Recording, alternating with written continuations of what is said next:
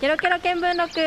井の中の河津大学生が大会のあれこれ聞いてみた。ポッドキャスト。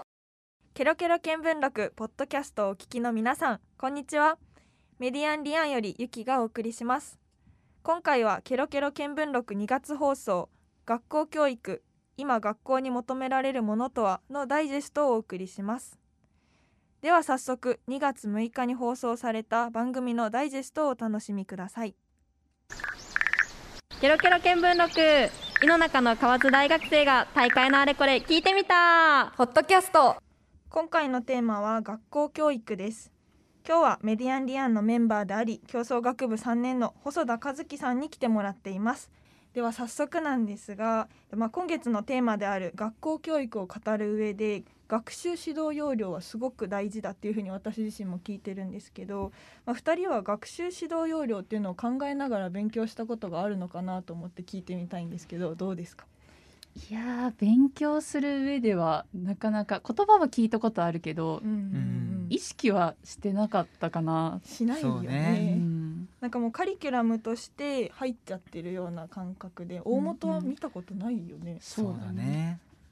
なんか細田さんは塾講師ということで教える立場にいると思うんですけど、うん。どうですか？いやそうですね。やっぱり塾講師をするようになってから初めてちょっと意識するようになったかなと思いまみす見たんですか？あの長いやつを。いや見たっていうよりはその テストの傾向とかがその学習指導要領よりに変わっていってるからそれにふまそれに向けた対策をしなきゃいけないなってところでちょっと意識するようになったかなって感じ。なるほど。じゃあ今はちょっと学習指導要領について少し話したんですけどここから少し具体的にちょっと説明してもらおうかなと思います。じゃあ細田さんお願いします。はい。えー、とそうですね。改めてこの放送に向けて学習指導要領について調べ直してみたので、えーお伝えしようかなと思います。学習指導要領っていうのは全国どこの学校でも一定の水準が保てるように文部科学省が定めている教育課程の基準でで教科書だったり授業の時間割の元になっているものなんですね、で刻一刻と社会が変わっているじゃないですか。うんその中で学校がそれに対応できるように大体10年に1回ぐらいのスパンで改定されているものですね。でうん。その改定がまあさっき言った通り今度というか現在進行形で行われててで高校では今度の4月から施行されることになっています。お10年は長いのか短いのか微妙な感じだけど ね。まあ社会ってこうすぐ変わっちゃうから、うん。このスパンがどうなんだろうと思うとこもあるんだけど、まあ、ちょっとあのイメージしやすくするために今までの改定の中で印象的だったものとかあったら教えてほしいな。そうだね。いいわゆるそのゆとり教育っていうのはやっぱこの改定から来てて、1990年代の後半に行われた改定でゆとりを持って学ぼうってことでゆとり教育っていうのができてでその中でその実際に自分から考えて自分から学んでいくっていう生きる力みたいなのが定義されててそれでゆとりを持った教育っていう学習以外のところのにリソースを割くためにゆとりを持った教育っていうのが生まれてきたんですよね。うん。なんか私たちもちょうど変わり目くらいにいた記憶があって、まあ意識はしてないけど小学校の時にちょうどなんか勉強が難しくなるタイミングでその学習指導要領が変わったから、担任の先生がなんかこの学年はすごく大変って言ってたのをなんか親から聞いたことが。まあ、そのなんでじゃあその変わっていったの？そうね。えっ、とゆとり教育によるとやっぱりその学力の低下っていうのがちょっと問題になってきてうん。でそれをそれの対策として2008年にまた新たに改定があって大体私たちが小学校の前半2年生とかそうね3年生ぐらいの時にそれが起こっててでゆとり教育を脱却して知識技能の習得と,、えー、と思考力表現力判断力のバランスっていうのが重要視されるようになった。であとはそのグローバル化とかがどんどん進んでたじゃないその時期に。だから小学校で外国語活動っていうのが始まったりしてましたね。めっちゃ記憶にあります。外国語活動だね。なんかあの ALT のあの海外の先生が来てくれて、うんうんうんちょっとゲームとかを交えながらなんか楽しく覚え覚えたりなんか歌ったりするうん授業がすごい楽しかったんだ楽しけど、かったね。楽しかったね。じゃあということはそのこの2008年の改定前まではそれがなかったってことだよね。そうだね。そうなんだ。こういう背景があったのはびっくりじゃあなんか今今年4月からまた学習指導要領の改定が実際に行われると思うんだけど具体的にどの辺が変わっていくの？そうですね。今回の改定だったら学校の内容と社会の内容を結びつけようっていう実社会に向けたその改定が行われてて、特に高度にね複雑化している社会の中でどんな能力が必要かっていうのが明記されているようになっています。で代表的なところで言うと情報系の教育例えばプログラミングとかだったりあとは英語力特にコミュニケーション系の英語力っていうのが重要視されているようになってますね。なるほどね。なんかプログラミングもその英語のコミュニケーションとかも大学入ってなんか必要だなって感じたっていうか、うん。ね、すごい困ったところでも あるから、まあ、なんか羨ましい。早めに学べるのはね。ね。なんか英会話とかは結構大学入って自分でその別でその習い事として通ってプラスアルファで学んでる人がいるっていうイメージだから、ね、学校でそこまでやるのはなんか新しいなって思う。そうだね。今授業のお話ししてきたんだけど授業の他にも変わった部分ってあるんだよね。そうだね。教科以外の面でもいろいろ変わってて道徳教育とか職業職業教育の充実とか、主権者教育とか消費者教育あとは防災とか安全の教育っていうのにも充実するようにっていうえー、と目標が出ててで実社会でね想定されるような事例についての教育っていうのも重要視されるようになってますね。なるほどね。なんか先月の放送でも成人年齢が引き下がるみたいな話うん。をしてたけど、それこそ主権者教育とかはねその成人年齢下がるからより実生活になんか役立つことだなってうん。思うね。すごい近くなったよね。学校での学びがすごい生活にも近くなったし、まあ、それで言うと防災教育とかは今災害大国日本って言われてるだけあってその辺はやってくれるっていうのはすごい嬉しいし自分のためにすごいなるな身についていくなっていうのは多分感じれるようなカリキュラムなんだろうなっていうのはすごく感じますね。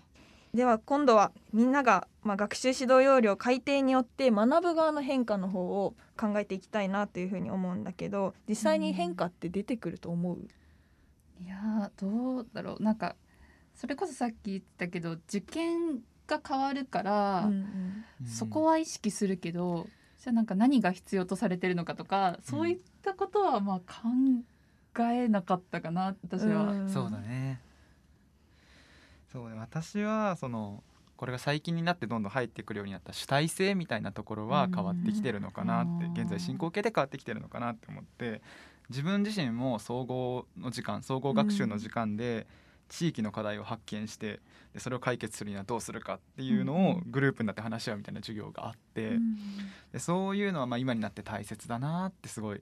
思うし、そういう力が求められるようになってきてそういう力をどんどん身につけ生徒が身につけているようになってるんじゃないかなっていうのはすごい思いますね。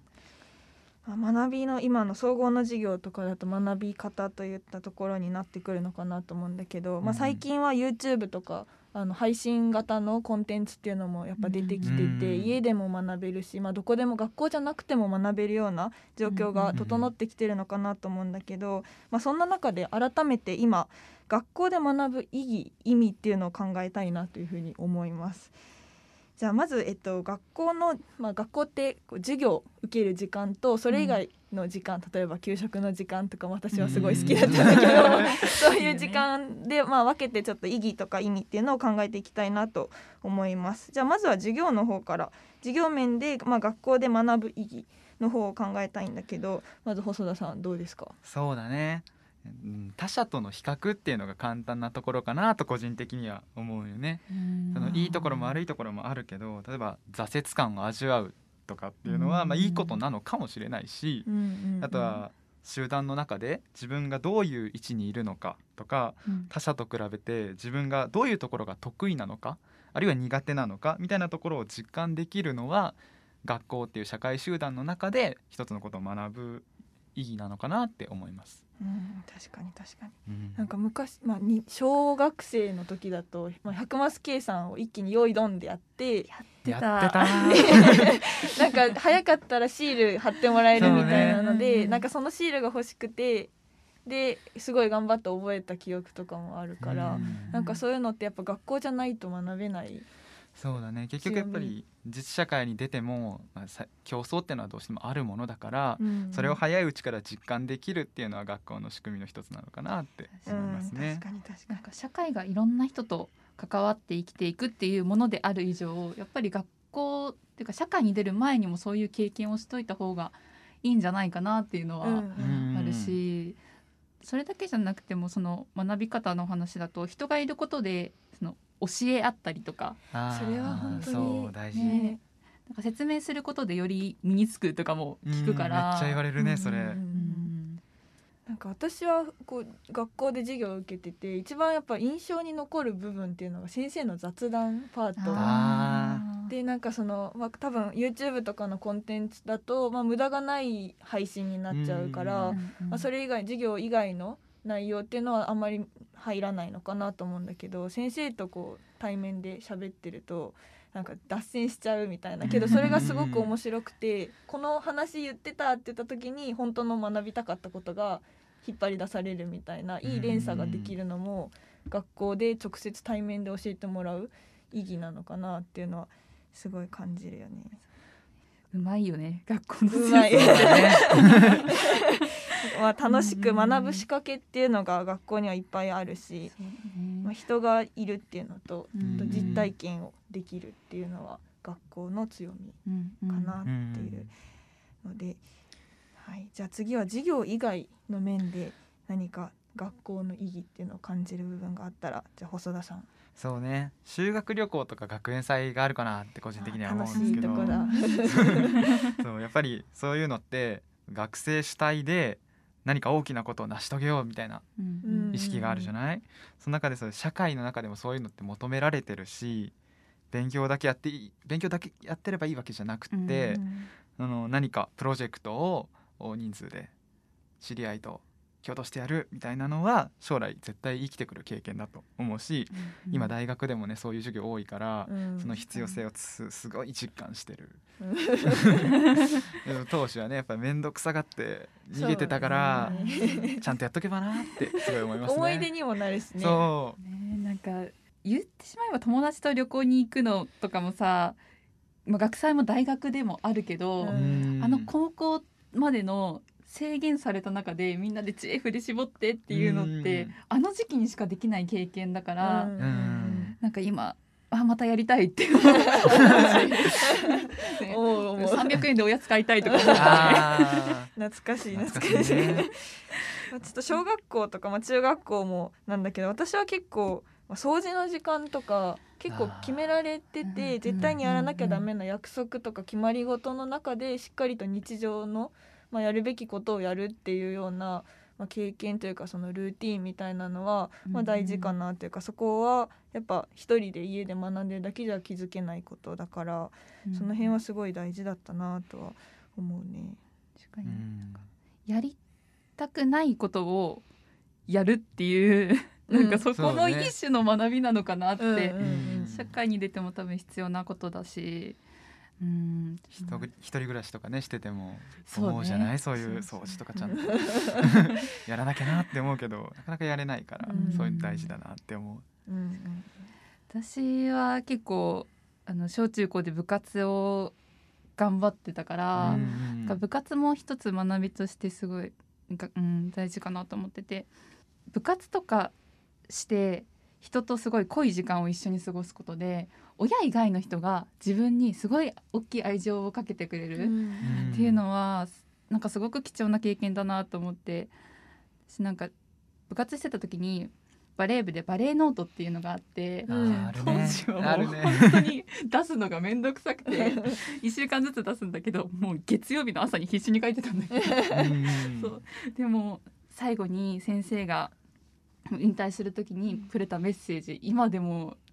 読んだらちょっとうるってきちゃうくら。い自分のことすごく見てくれた人が書いてくれたメッセージだから今も写真撮ってカメラロールのお気に入りに保存してるくらいだから。そういうのもやっぱ学校に行ってたからなんか得たものだなって、うん。ううんん。じゃあここまでは結構こう自分の過去の教育とかを振り返ってきてあ良かったなとかこれはもうちょっとあった方が良かったなっていうのを話してきましたが、それを踏まえてこんな教育が欲しい。じゃあ細田さん。そうね。うんさっきも言ったけどグループディスカッションとかうん。総合の時間で課題解決の学習みたいなのを同級生と一緒に共同してやるっていうのはすごい大事だったなって思うしやっぱり大学でもあるからうん。そういうのがそういうのちゃんとやっとけばもうちょっとスムーズにいけたんじゃないかなって個人的にはすごい思いますね。やっぱり面倒くさかったし当時は。そういうのをなんかうまく動機づけしてやっていければもっといい感じにねあうん。の大学でもできたのかなってすごい強く思います。うん。私たちの競争学部はそういう授業が多いから余計にねうん。感じるし、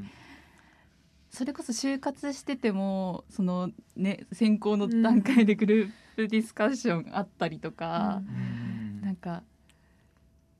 その場の人の役割をなんか一瞬で見極めるじゃないけど、うん。誰が回してうん。誰がサポートしてみたいなのってやっぱ経験がないと難しいから、うん。それはねなんか高校までにできてたらすごい力としてはねうん。いいよね。やるチャンスはあったんだけどね。やっぱりそうね。なかなかね。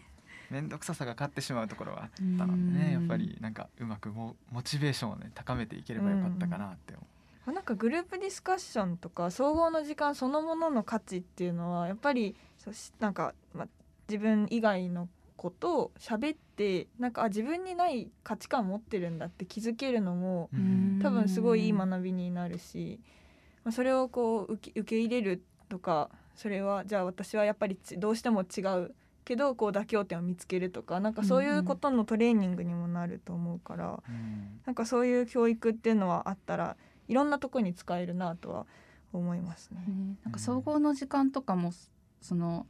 高校までの教育ってその科目ごとの教育が多いけど、うんうんその総合の時間はいろんな面から見るっていうのも、ね。なんか思考力とか鍛えられるうんうん。と思うし、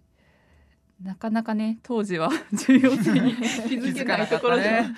受験に必要ないからっていうのもあるよね。そうね。なんか。そうだね、うん。まあなんか日本って結構受験に向けての教育になっちゃうから、うんそれ以外の部分っていうのは気づかないうちに排除しちゃってるっていうのは、うん。まああるかなっていうのもあるしだからまあさっきの細田さん言ってたモチベーションの部分。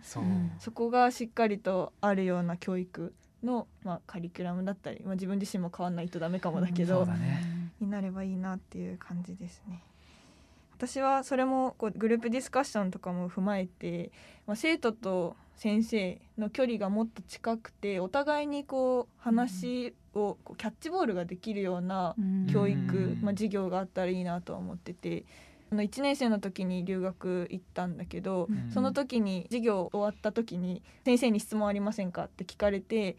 日本の人ってなかなか手挙げないじゃん。うんそうだねでなんかけど、まあ、向こうの現地の人とかは「はいはいはい」って言ってすごい言ってるっていうのがすごくまあ印象的でそれをするからこそ自分の悩みもその場で解決できるしで先生もそれで何か気づく部分があったら授業の質ももっと上がるんじゃないかなって思うから、これはなんか日本特有なのかなわかんないんだけどにうん。そうね。それはあったらいいなこういう教育が欲しいなってはすごい思う。いいねなんか私も受験期になって昼休みに友達と先生のところ行ってわからないとこ教えてくださいとかやってたけど、そこで聞いたことが一番なんか身についた気がするし、質問しようっていう意欲があったら自分がわからないところを見つける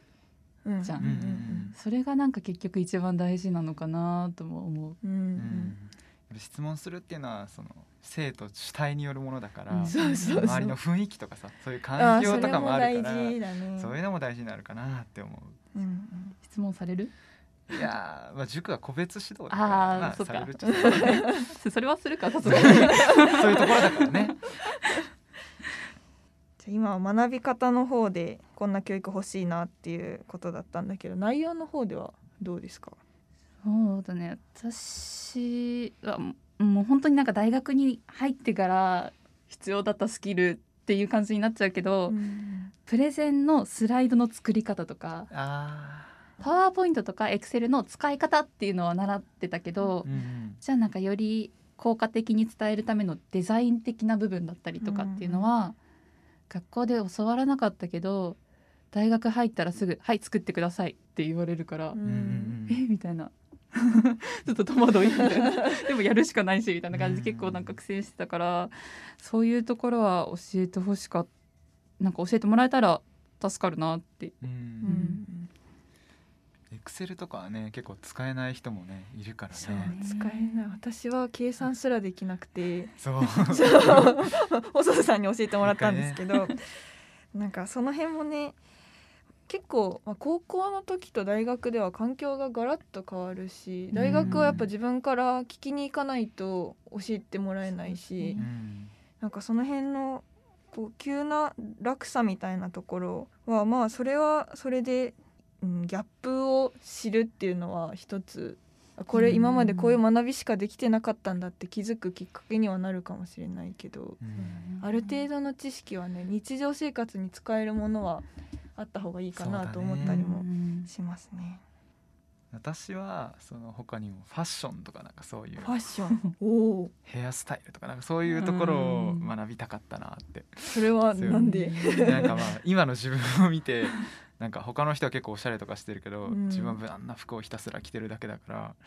そういうの学べればよかったかなって思うし、うん。なんかそのこの前 NHK の「高校講座」ってテレビ番組でやっててそれでなんかモデルの人が家庭科の授業の中でファッションの着こなし方とかそういう授業をしてたのを見てそういうのって今であるのかなって思ってそういうの欲しかったなって。確かに。受けたことないけどえなんかそれってその例えば教育番組でやってるって言ってたけど、それでじゃあダメなの？学校で学ぶ必要はあるの？あーいやでも家だったらやらないじゃない？確かにね。うん。やるんだったらやってるか。お金とかもかかるし、うん。じゃあやろうって思った面倒くささが勝っちゃうから、うん。その学校でやると強制力みたいなのが働くじゃない？それが大事かなって。強制的に叩き込んでほしいなっていうのは。なんかいざ必要にならないとわからなんか必要性に気づかないものをうん。事前に教えてくれるのが なんか学校の教育なのかなとも思う。うん。けどなんかファッションとかってさ多分まあすごい興味ある子は高校生とかで自分で学んでるし、なんかそれをわざわざカリキュラムとして教育として組む必要があるのかなとは思うんだけど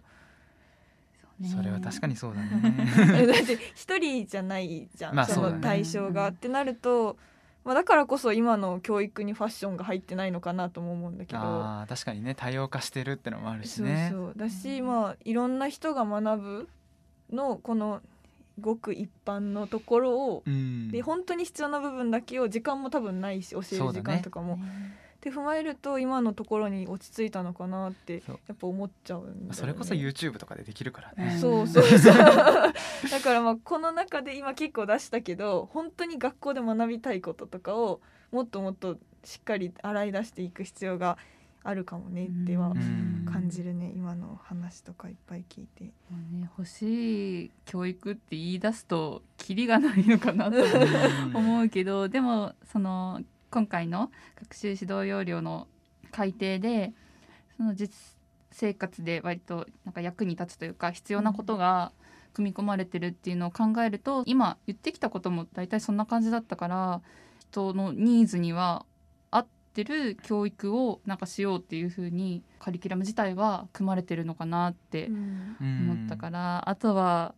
本当に受ける側の意識というかね 何でもね学校に頼るってのは違うよね、なんか私はある先生から聞いたんだけど生徒がだいたい30人ぐらい30人40人の教室で授業をしたとしてもその中でその先生がした授業が刺さるのって1人か2人いたらいい方みたいな。っうん。ていうぐらいだから本当に受ける側がどの学びに価値を見出すかで全然その学びの質とか本当に欲しい教育っていうのが変わってくるから。うんまあ、学習指導要領とかだけに頼らない自分の変化も割とね大事にしないとなんかそこも合わないのかなって教える側と教えてまあ、自分から学びに行く側のマッチみたいなのは必要ですね。ケロケロ見聞録ホットキャストここまでお送りしたケロケロ見聞録ポッドキャストお楽しみいただけたでしょうか？ポッドキャストで私たちに興味を持ってくださった方はぜひケロケロ見聞録の本編もお楽しみください。ケロケロ見聞録は毎月第1日曜日の夜10時から11時まで放送しています。ここまでのお相手はメディアンリアンよりゆきでした。Love FM Podcast. ラブ f m のホームページではポッドキャストを配信中スマートフォンやオーディオプレイヤーを使えばいつでもどこでもラブ f m が楽しめますラブ FM.co.jp にアクセスしてくださいね Love FM Podcast.